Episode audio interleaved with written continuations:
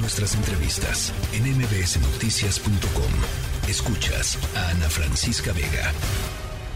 Ayer les decía eh, que era un tema importante que había que atender. El Instituto del Fondo Nacional de la Vivienda para los Trabajadores, el Infonavit, ha ampliado hasta el próximo 10 de enero el plazo para convertir los créditos de los trabajadores que están en salario mínimo a pesos. Eh, esto es importante porque de no hacerlo, estos, estos créditos van a aumentar los saldos de los financiamientos y van a aumentar, pues, simple y sencillamente de manera, de manera automática. Así es que si ustedes o algún familiar o algún conocido suyo eh, tienen un crédito con Infonavit y no han hecho esta conversión, eh, de verdad el llamado es para que, para que lo hagan y para platicar sobre ello está con nosotros Carlos Martínez, director general del Infonavit y me da muchísimo gusto saludar primero que nada, Carlos, ¿cómo estás?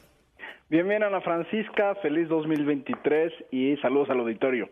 Igualmente para ti, Carlos. Eh, a ver, pues ahí está el llamado eh, y, llevan haciéndolo ya, digamos, un buen rato, pero creo que es importante eh, pues enfatizarlo de aquí al 10 de enero, ¿no? Así es, desde mayo del año pasado abrimos esta ventanilla para convertir estos créditos.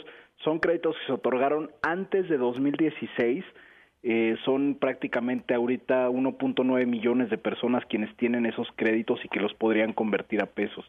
¿Qué ventaja tienen? Que al, que al convertirlos la mensualidad se queda congelada, no cambia el plazo del contrato eh, y su saldo, su deuda total, no se actualiza conforme al salario mínimo o la inflación.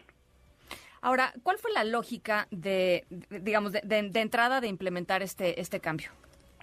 Bueno, en, primer lugar era importante eh, hacerlo porque nos dimos cuenta, analizando la, cartera del Infonavit, que los créditos en salarios mínimos tenían mucho más tasas de morosidad. Por ponerte un ejemplo, los créditos que se han dado en pesos tienen una morosidad del 9%, mientras que los que están en salarios mínimos tienen 29%. Ah, pues mucho más, ajá. Y el punto es que las personas se frustran porque dicen, llevo pagando 10 años y mi crédito en lugar de bajar, sube, ¿no? Entonces se desaniman, dejan de pagar, no, no ven que valga la pena, la casa no vale lo que vale el crédito. Eh, son muchas razones por las cuales decidimos sanear la cartera y hacer este programa de conversión a pesos. ¿Cómo, ¿Cómo les ha ido? Porque yo escuché una entrevista tuya eh, con algún colega en algún medio de comunicación, no recuerdo en este momento cuál, eh, hace eh, pues quizá un par de meses en donde pues, pues, sí el llamado era como bastante urgente a decir, a ver, tenemos que apurarnos los trabajadores porque era muy poquita la gente que había entrado a la plataforma y te escuchaba en esa ocasión, son dos o tres clics para hacer esto, no se necesita nada más. Eh, así es, Ana Francisca. Mira, desde que empezamos el programa se han convertido 770 mil créditos. Pues ya son bastantes, ¿no? Y quedan todavía 1.9 millones, ¿no? Entonces ya creo que cada entrevista le voy bajando. bueno, qué bueno. Pues, digo, eso es una buena señal de, que, de que avanza. Y efectivamente todo se hace en la banca electrónica a través de mi cuenta .infonavit.org.mx eh, y ahí pueden cambiar su crédito a pesos.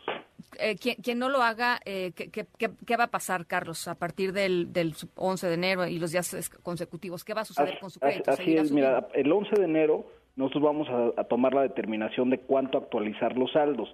La ley establece que tienes que tomar al menos la tasa menor entre el, aumento del salario y el aumento de la inflación. Eso establece la ley del Infonavit. Entonces, sobre eso, esa base, vamos a tomar la decisión, la anunciaremos el 11 de enero el 12 se convertirá, todos los saldos que estén en salarios mínimos se actualizarán a esa tasa eh, y sobre esa tasa actualizada se aplicará una tasa de interés, así venían los contratos de esos créditos. Eh, y ya el 13 de enero, pues las personas que no lo hayan convertido verán ese impacto en sus saldos.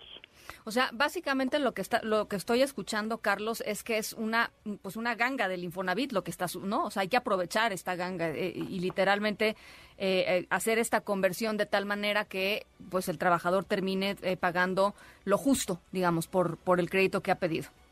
Y además de pagarlo justo en términos reales, porque como se queda fija la mensualidad y el saldo ya no crece con una actualización, en términos reales va pagando menos.